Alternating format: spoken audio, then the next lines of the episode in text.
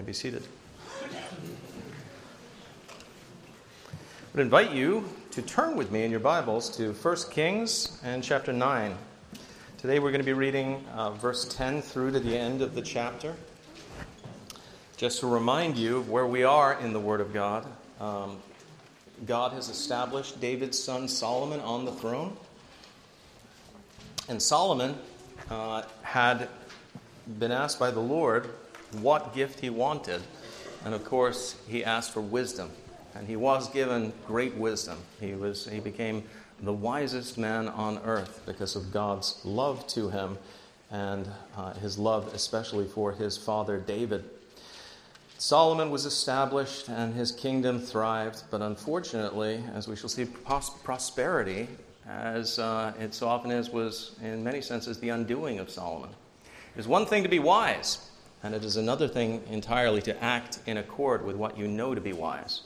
Many a wise man has made some very, very foolish choices because he has instead acted according to his desires rather than what he knows is right. And unfortunately, we're going to see as we go on in Solomon's life that happening. But at this point in time, we are going to see uh, the United Kingdom of Israel under Solomon at its pinnacle and a description of some of that prosperity. But we'll talk about the effects of that prosperity on their kingdom. But before we do that, let us turn to the Lord who gave us this word and let's ask for his help. God our Father, I do pray that today, as we read your word, we would take these things to heart. Although we live thousands of years removed from uh, the events that we're about to read about, and although we dig up uh, the, uh, the remains of the, of the great civilization uh, that the Israelites had at this point, uh, and see O Lord, what became of it? We know, O Lord, that they were men with feet of clay just like us. We, they were men who were so susceptible to affluence, so susceptible to a desire for things. And Lord, surely that captivates our heart as well. Well, Lord, help us then to learn uh, from what has gone before. Our spiritual forebears, Lord, uh, they were tripped and they stumbled over certain things. Help us to see those things clearly so that we are not tripped and we do not stumble. Help us then to grow in grace. Oh Lord, help us to hear your voice. We pray this in Jesus' holy name. Amen. 1 Kings chapter 9, and starting with verse 10. I remind you, this is the word of the Lord. Now it happened at the end of 20 years, when Solomon had built the two houses, the house of the Lord and the king's house Hiram, the king of Tyre, had supplied Solomon with cedar and cypress and gold as much as he desired. That King Solomon then gave Hiram 20 cities in the land of Galilee. Then Hiram went from Tyre to see the cities which Solomon had given him, but they did not please him. So he said, What kind of cities are these which you have given me, my brother? And he called them the land of Cabul, as they are to this day. Then Hiram sent the king 120 talents of gold. And this is the reason for the labor force which King Solomon raised to build the house of the Lord, his own house, the Millo, the wall of Jerusalem, Hazor, Megiddo, and Gezer. Pharaoh, king of Egypt, had gone up and taken Gezer and burned it with fire, had killed the Canaanites who dwelt in the city, and had given it as a dowry to his daughter, Solomon's wife.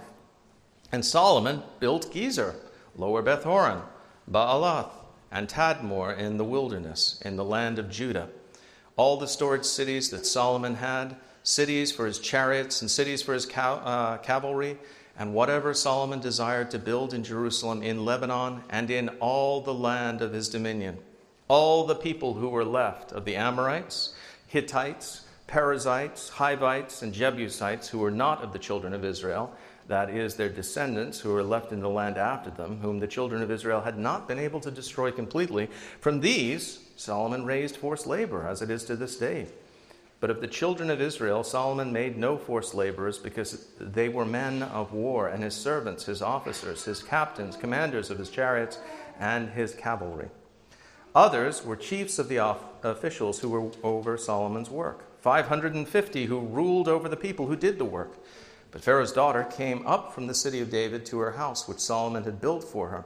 Then he built the Millo. Now, three times a year, Solomon offered burnt offerings and peace offerings on the altar, which he had built for the Lord, and he burned incense with them on the altar that was before the Lord. So he finished the temple. King Solomon also built a fleet of ships at Ezion Geber, which is near Elath on the shore of the Red Sea in the land of Edom.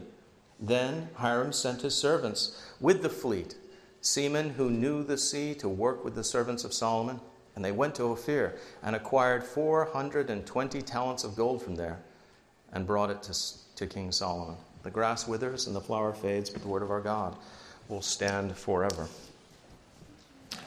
All of us, if we were asked, uh, could probably mention things that, uh, although we know we're supposed to be anxious for nothing, to give our concerns to the Lord, that there are things that concern us, things that are constantly on our mind, perhaps. Uh, they are issues uh, over which we fret, uh, that are never far from from our thoughts. Uh, there are things like that in our jobs, in our school, in our marriage, uh, wherever we are, there are concerns that we have, things that we wish were changed and improved, and so on, problems.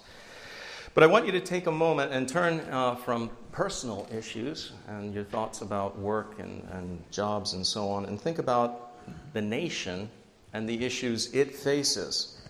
And try to isolate, if you will, the issue that is at the very top of that list for you, the thing that most concerns you in the United States as a general topic. Now, when Americans were asked in poll after poll uh, prior to the recent election what their top issue was, nine out of ten Americans indicated that it was the economy and inflation. Most Americans indicated by their answer that prosperity, or specifically a lack thereof, and an increasing lack thereof, was what they considered most important. But let me ask you is prosperity and the prosperity of the nation the most important issue to that nation, or indeed to any nation? Let me simply ask you this if America had high employment, had low inflation, it had a good trade balance, a robust stock market, a strong gross domestic product. Would everything be fine? Would you say, the nation is fixed, it's perfect, I'm, I, am i am fine now? Would that be enough? I dare say it would not. I, I, I hate to say it, the economy and inflation aren't anywhere near my top 10. Um, I won't bug you with my, my own particular top 10 list right now, but it is not enough simply to be prosperous, to say that the nation is now on the right track and will improve. Does historically great prosperity lead to a strong and moral nation? Well, interestingly enough, it seems like as empires have prospered, they have actually become morally weaker they have actually become less robust, less able to teach their, their children well, to go in the right direction, and certainly less faithful to God.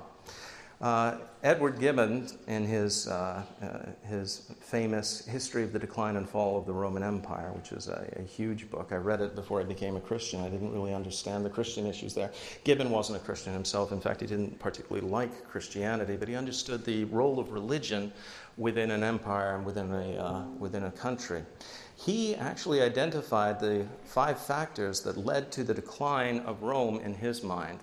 And all of them occurred while Rome was still in a prosperous condition. A lack of money was not one of the reasons for their decline.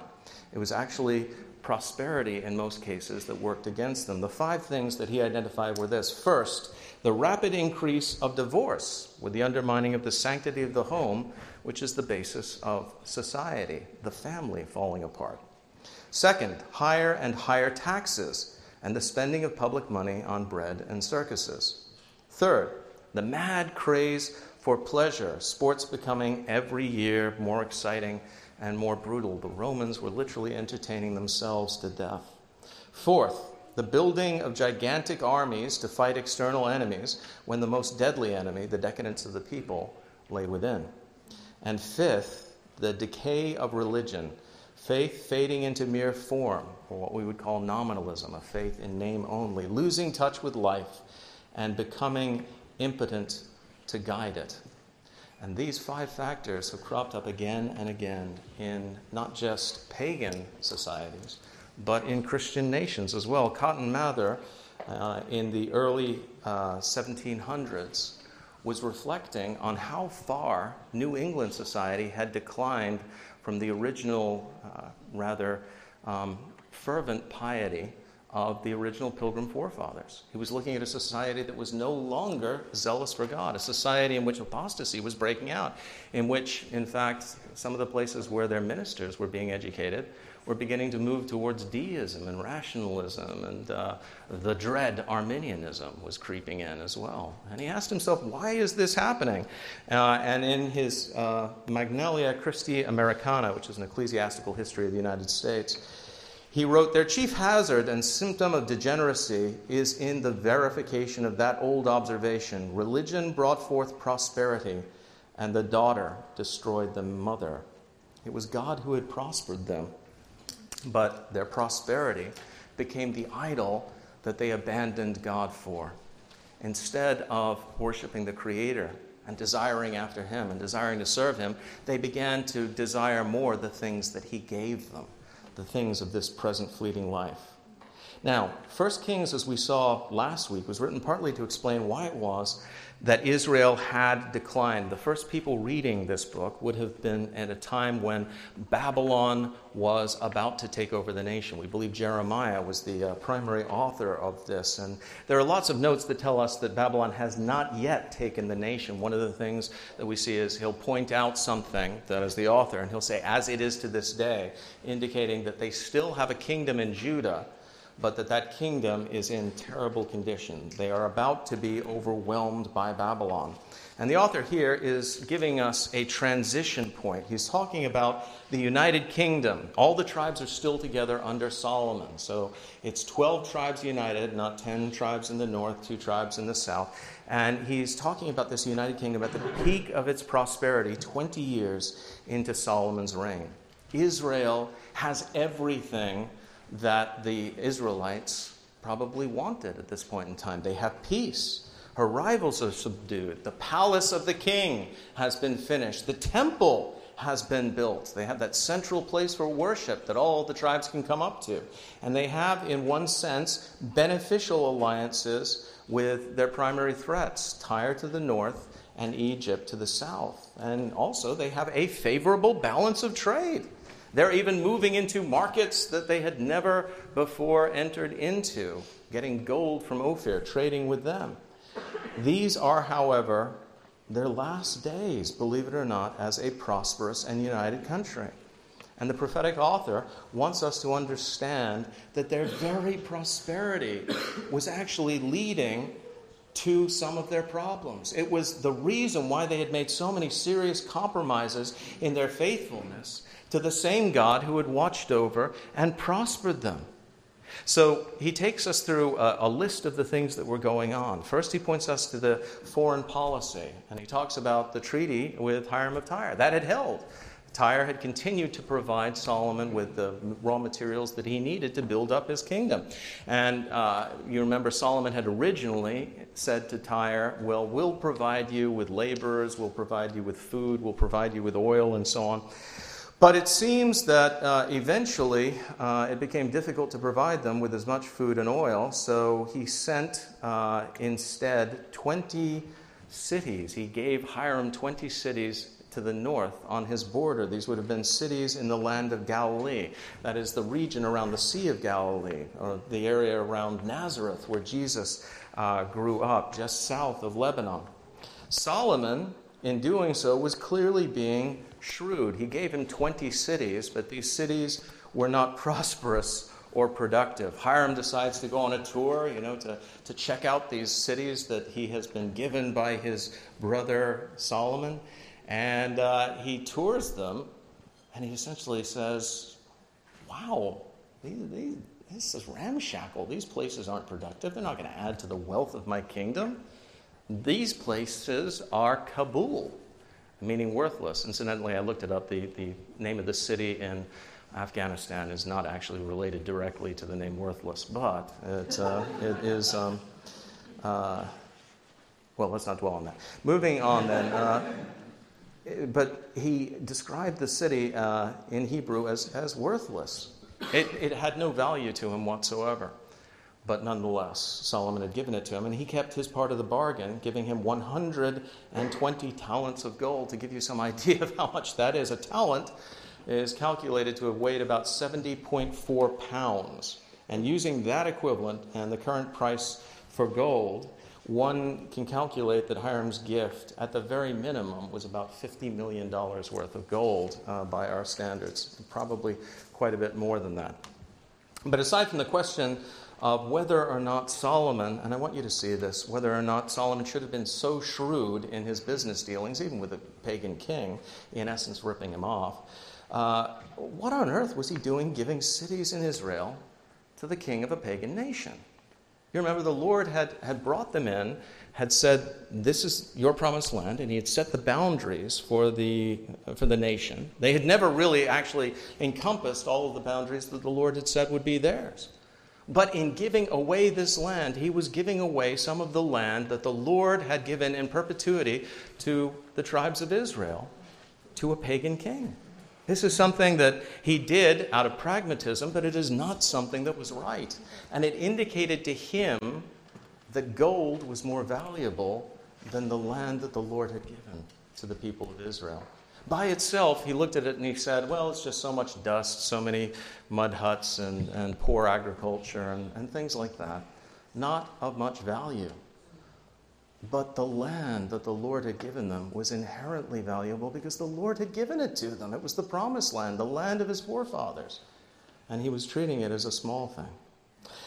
Then we have, of course, the building projects, and a lot of attention is given to them. We're given interesting information, for instance, about the city of Gezer. Gezer was one of the, uh, the cities that was actually given by God to the Levites. It was within the dominion of the tribe of Ephraim, but they had never been able to conquer it. And the Philistines and their Canaanite vassals were in control of the city when Solomon began his reign. So Pharaoh decides that his present, his wedding present uh, to Solomon, uh, is that he will destroy this city and he will hand it over to Solomon. Unfortunately, he destroys the city, he burns it with fire.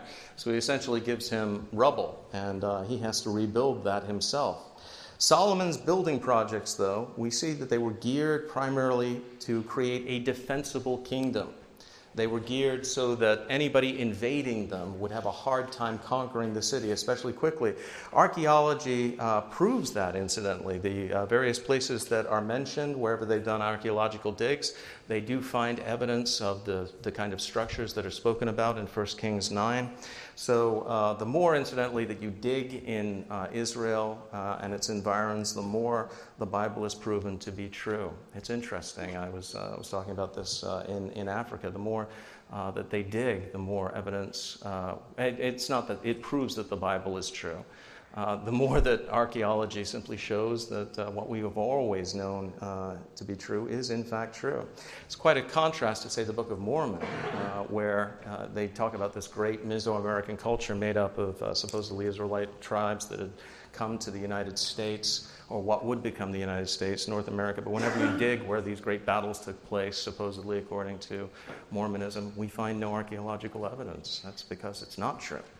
But these things happened, and so we do find archaeological evidence of it. Um, and it, it's clear that uh, King Solomon desired to leave a strong and defensible kingdom to all of his heirs. He wanted them to be able to fight off their enemies and any invasion from the north, because that was where trouble was really brewing at this point in time, uh, that they would be able to fight that off. He also entered into alliances that obviously he hoped would hold and would keep back the Egyptian superpower and also make sure that they had good relations with Tyre, who would provide them with kind of a speed bump for anybody coming from the north uh, in a war.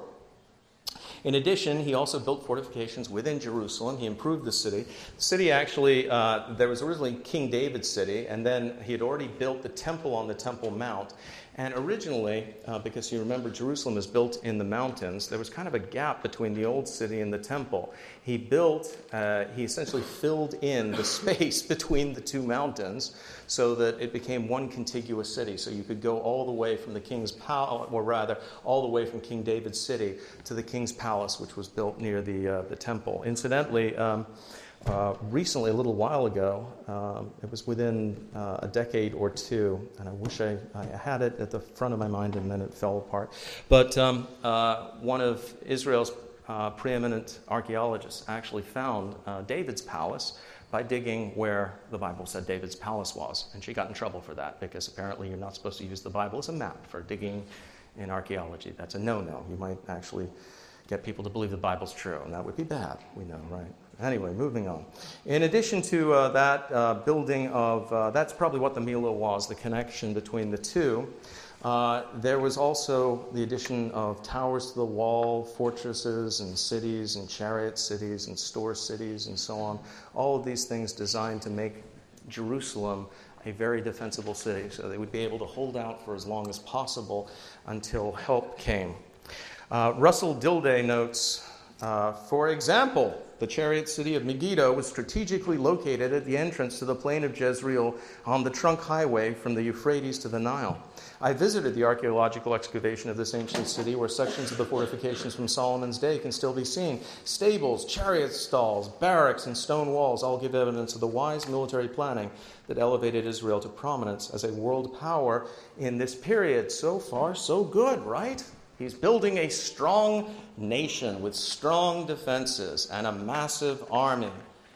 But in doing this, he was actually going against God's commands. God specifically had wanted his people to depend upon him. And he had shown them time and time again that when he was with them, it didn't matter how small their army was. When God was with them, 300 men could overcome a mighty horde of hundreds of thousands. But when he wasn't with them, they could be wrecked by a tiny city like Ai. And he had done that again and again. But here we see Solomon putting his trust in princes and armies and multiplying chariots and horses. This actually went against uh, God's express commands to kings. It contravenes Deuteronomy uh, 17 and uh, Deuteronomy 17, 16, and 17, which reads, But he shall not multiply horses for himself nor cause the people to return to Egypt to multiply horses. For the Lord has said to you, You shall not return that way again, neither shall he multiply wives for himself lest his heart turn away, nor shall he greatly multiply silver and gold for himself. What was it that uh, Solomon, we see uh, multiplying uh, constantly the three biggies there that God had said, don't do this. So he multiplies horses and chariots, he multiplies wives, and he multiplies gold. And the Lord knew that when this happened, it would turn his heart away from him. Well, additionally, we have the building of a separate palace for Pharaoh's daughter. That was necessitated because he'd married Pharaoh's daughter. And he didn't want her, and this should have been a warning, he didn't want her profane foot defiling the places where the ark had been. So far, so good. But the problem is eventually he would be building houses of worship for Pharaoh's daughter so that he and she could together worship her false gods, the gods of Egypt. And then he would do so for his other foreign wives so that eventually King Solomon, who started out so well, would be worshiping even Chemosh, the abomination of uh, the Edomites, and so on. And it would be uh, a, a terrible, terrible thing when syncretism had invaded Jerusalem. There was a cost also to all of this, uh, this building and so on. Uh, they had to raise a, a, labor force. It was made up mostly of Canaanite slaves. That's a problem as well. What was supposed to happen to the Canaanites? They were supposed to be expelled from the land. Instead, now they're using them as slave labor. Uh, also, he took men from the tribes. Now, the men from the tribes were, per, uh, were generally used uh, in the military, but according to 1 Kings 5, as we've already read, they were put on a rotating schedule of four months of, of labor. Now, they weren't slaves, but they had to labor in the same way that uh, some men are forced into the military in places like South Korea. They have to serve a certain amount of time, 18 months, I believe it is, in, uh, in South Korea. Here, they would be either contracted to go into the military or they would be forced to labor on his building projects. And there were also high taxes to pay for these things. The trade that they were entering into wasn't enough by itself. It had to be supplemented by direct taxation of the tribes, and it was heavy indeed. And we know from what happens in a little while that the tribes were becoming more and more resentful, especially those that were furthest away from Jerusalem and began to think, wait a minute, you're favoring Judah, your own particular tribe. So tribal resentment was beginning to build up, and the people, like the American people who were thousands of miles away from Parliament, resented the taxes that were imposed upon them by rulers far away, even though they were far lower than the taxes actually that Solomon was imposing upon his own people. Admittedly, uh, Solomon does not forget his religious duties. He does not become irreligious at this point. He is still, we could say, going to church.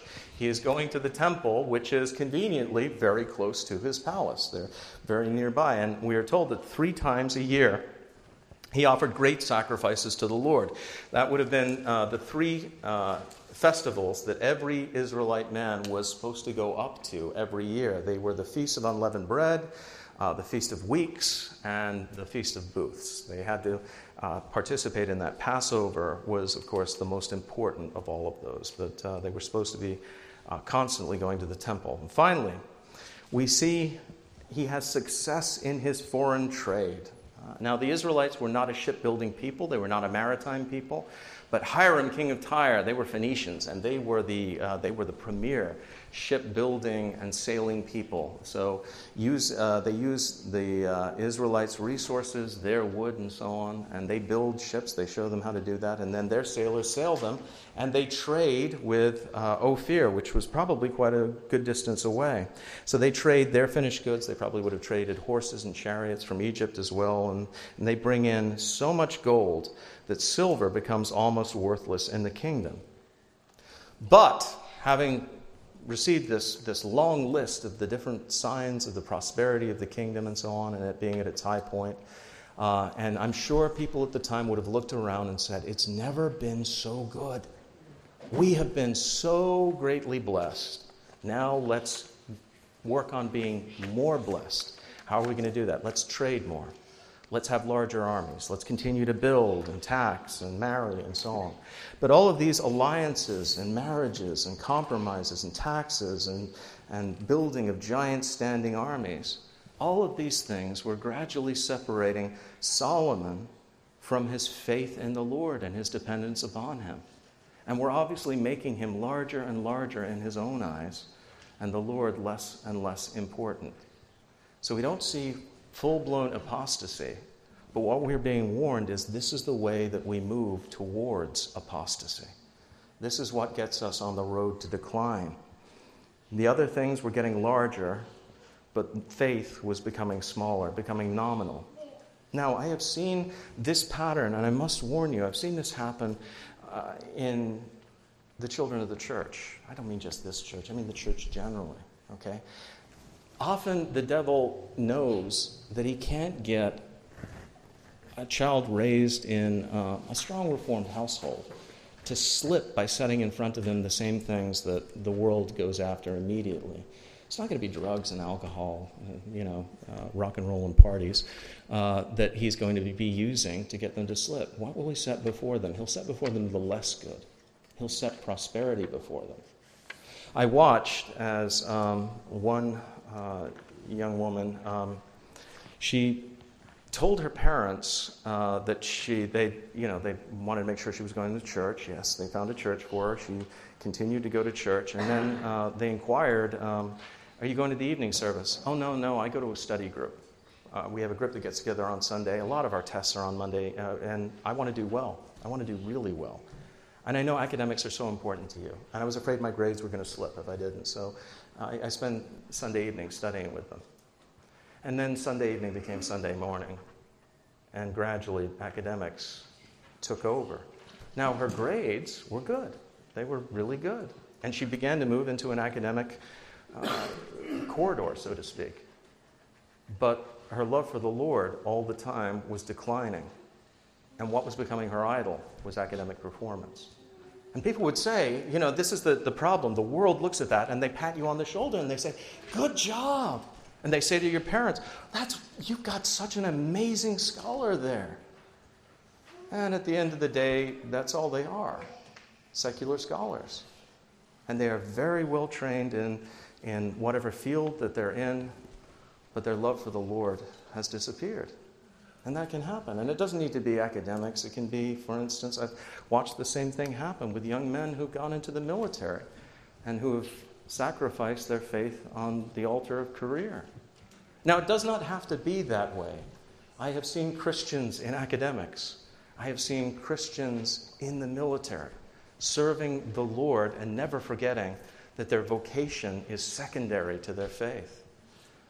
I'll give you just one, one anecdote uh, of, uh, of an example of that, uh, and I've seen this one happen uh, more often than not. Generally speaking, it's been my experience that senior officers, and I apologize to the senior officers here, reek of senior officer, if I can put it that way.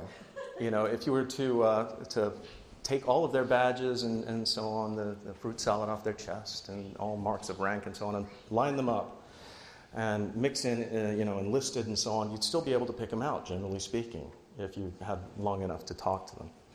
Um, I'm probably getting in terrible trouble here, but moving on. Uh, there's just, uh, with secular people in particular, they just begin to imbibe a sense of their own importance. And even if they're humble, it begins to radiate from them.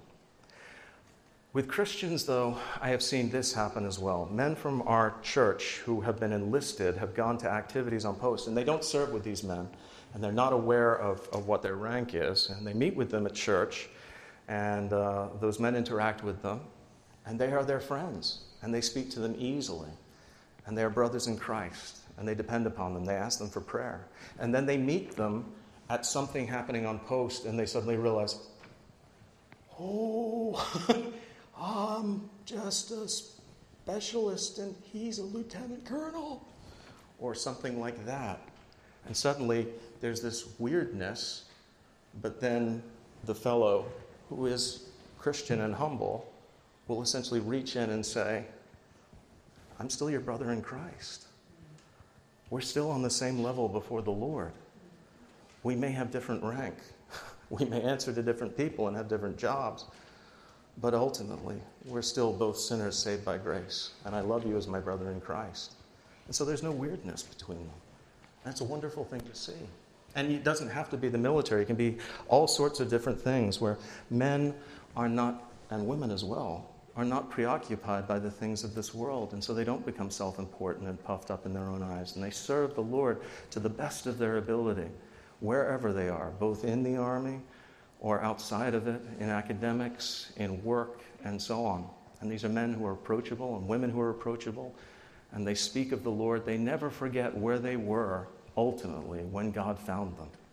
And I would encourage you to have that kind of humble heart as well. No matter how far the Lord elevates you, don't let prosperity destroy you. And certainly do not make the pursuit of power and money and influence overcome your desire to serve the Lord. And certainly never let it overcome your remembrance that you were saved by grace and that it was dual imputation, as we discussed, that made all the difference. The Lord cleansing you of your sins, taking them away, and the Lord giving you his righteousness. Solomon forgot that. He remembered it, we hope, at the end. If you read Ecclesiastes, you see how he tried to find contentment in all of the things that the world could give, every, every pursuit, every vanity, as he puts it. And Ecclesiastes, therefore, is filled with that resounding refrain again and again and again vanity of vanities. Everything is vanity. I tried this, I found it was vanity. I tried power, I found it was vanity. I found I tried music and, uh, and leisure pursuits, found that was vain as well. I found that all of these things don't fulfill. And then finally, at the end of the book, just when you think all is lost in, in Ecclesiastes 12, suddenly you hear his refrain, obviously written near the end of his own life Remember now your Creator in the days of your youth, before the difficult days come. And he points you back to the Lord before it's too late. And so he says in verse 6 of chapter 12 Remember your Creator before the silver cord is loosed, or the golden bowl is broken, or the pitcher shattered in the fountain, or the wheel broken at the well. Then the dust will return to the earth as it was, and the spirit will return to God who gave it. Now, brothers and sisters, that is something that we need to keep in mind as well. That all of the things in the world don't avail us anything when it comes time to die. At the end of our lives, the very fact that we own so many things, that we had so many honors and titles given to us, uh, becomes empty, becomes vain, worthless. There's a parallel, interestingly enough, and I'm going to leave you with these words of Paul, parallel in um, 1 Corinthians 3, where Paul is talking about the church and how it was built up, and how there was so much vying for, for status within the church, and how sects were growing up. I am of Apollos, I am of Peter, I am of Paul. They were all now, they were uh, striving to become the preeminent uh, part of the church. And he points out that none of them actually did anything, that they were all building on the only foundation, which was the foundation left by Christ. And so he writes this to them in 1 Corinthians 3 9. I would encourage you to turn there if you can. He says in 1 Corinthians 3, starting with verse 9, For we are God's fellow workers. You are God's field. You are God's building, according to the grace of God which was given to me as a wise master. Builder, I have laid the foundation, and another builds on it. But let each one take heed how he builds on it. For no other foundation can anyone lay than that which is laid, which is Jesus Christ. Now, if anyone builds on this foundation with gold, silver, precious stones, wood, hay, straw, each one's work will become clear, for the day will declare it, because it is, uh, because it will be revealed by fire, and the fire will test each one's work of what sort it is. If anyone's work which he has built on it endures, he will receive a reward. If anyone's work is burned, he will suffer loss, but he himself will be saved, yet so as through fire. Do you not know that you are the temple of God and the Spirit of God dwells in you? If anyone defiles the temple of God, God will destroy him. For the temple of God is holy, which temple you are. Let no one deceive himself. If anyone among you seeks to be wise in this age, let him become a fool that he may become wise. For the wisdom of this world is foolishness with God, for it is written, He catches the wise in their own craftiness. And again, the Lord knows the thoughts of the wise, that they are futile. Therefore, let no one boast in men, for all things are yours, whether Paul or Apollo or Cephas or the world or life or death or things present or things to come, all are yours. And you are Christ's, and Christ is God. Kistemaker makes a comment on that idea of building upon the foundation with wood and hay and stubble that I think is very relevant to this idea that uh, prosperity uh, can often destroy our faith. He writes this However, Paul uses the imagery to show what people do with God's revelation in Jesus Christ. Some live by that word, apply it to their daily lives, and develop spiritually as they seek to edify themselves and fellow believers. These people are vitally interested in sound doctrine and the pure preaching of God's word. They build their spiritual houses with the precious metals and stones of the living word. Others lead shallow lives with a veneer of Christianity. They seem to be satisfied with living in ordinary houses made of wood, hay, and straw. Brothers and sisters, let me set this before you. What are you building? And what are you building with? We have seen that there's no other foundation that can be laid except the foundation of Jesus Christ. That's the only stable foundation for a life, for a household. Jesus himself told us in his parable of the, the two buildings that if we hear what he says and put it into effect, we're building on solid rock. But if we don't, we're building on sand, and eventually the storms of life will wash it away. But the question is, what do we build on that particular foundation? If we're wise, we will build with an eye on eternity. We will build spiritually thinking. We will think of the things that are to come, and we will act accordingly. We'll put our faith and our trust in Christ, and we'll strive to build up the kingdom and the family of God that we're part of, if we're wise. If we're not, we'll follow, unfortunately, the same pattern that Solomon did. We'll follow after the things of the world. We'll follow after the pleasures. We'll follow after the power. We'll follow after the money. We'll, follow, we'll make that our heart idol. And ultimately, we'll find that we've taken the foundation of Christ and we've built something worthless on top of it, something that will not endure something that will ultimately be burned up. Therefore, I would encourage you now, especially if you're young, certainly if you're already old, think what have I built? What am I building? And what should I be striving for? Should I be striving to leave to my posterity prosperity in the human sense? Or should I be striving to leave for my family, for my posterity, a heritage of faith that will carry them through till the Lord returns. I hope it's the second that you turn your eyes towards. And remember, you can be engaged in any vocation on earth and still keep the Lord number one. There are a few that, that that's not possible prostitution, thievery, things like that. But certainly, most of the things that men and women enter into and make their jobs their vocation, we can serve the Lord in them. And I pray that you would. Serve Him with diligence and make building His kingdom in your own home your number one priority. Let's go before Him now. God our Father, I do pray now, Lord, that you would help us to see that striving after the things of this present life are vain, that ultimately they come to nothing, and that ultimately these are resources that you've put into our hands in order that we might glorify you.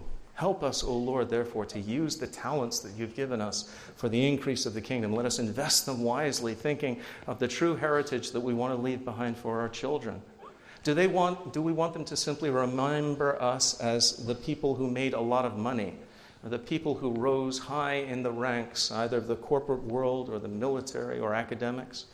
Or do they want, or do we want them to remember us as godly, as humble, as kind, as loving, and showing the love of Christ to all who are around us? May it be that we leave behind that kind of testimony, that people who know us would have seen the reflection of Christ in us. He, the sun, we, the moon. Oh Lord, I do pray that that is how we would be remembered when it is our time to enter into glory.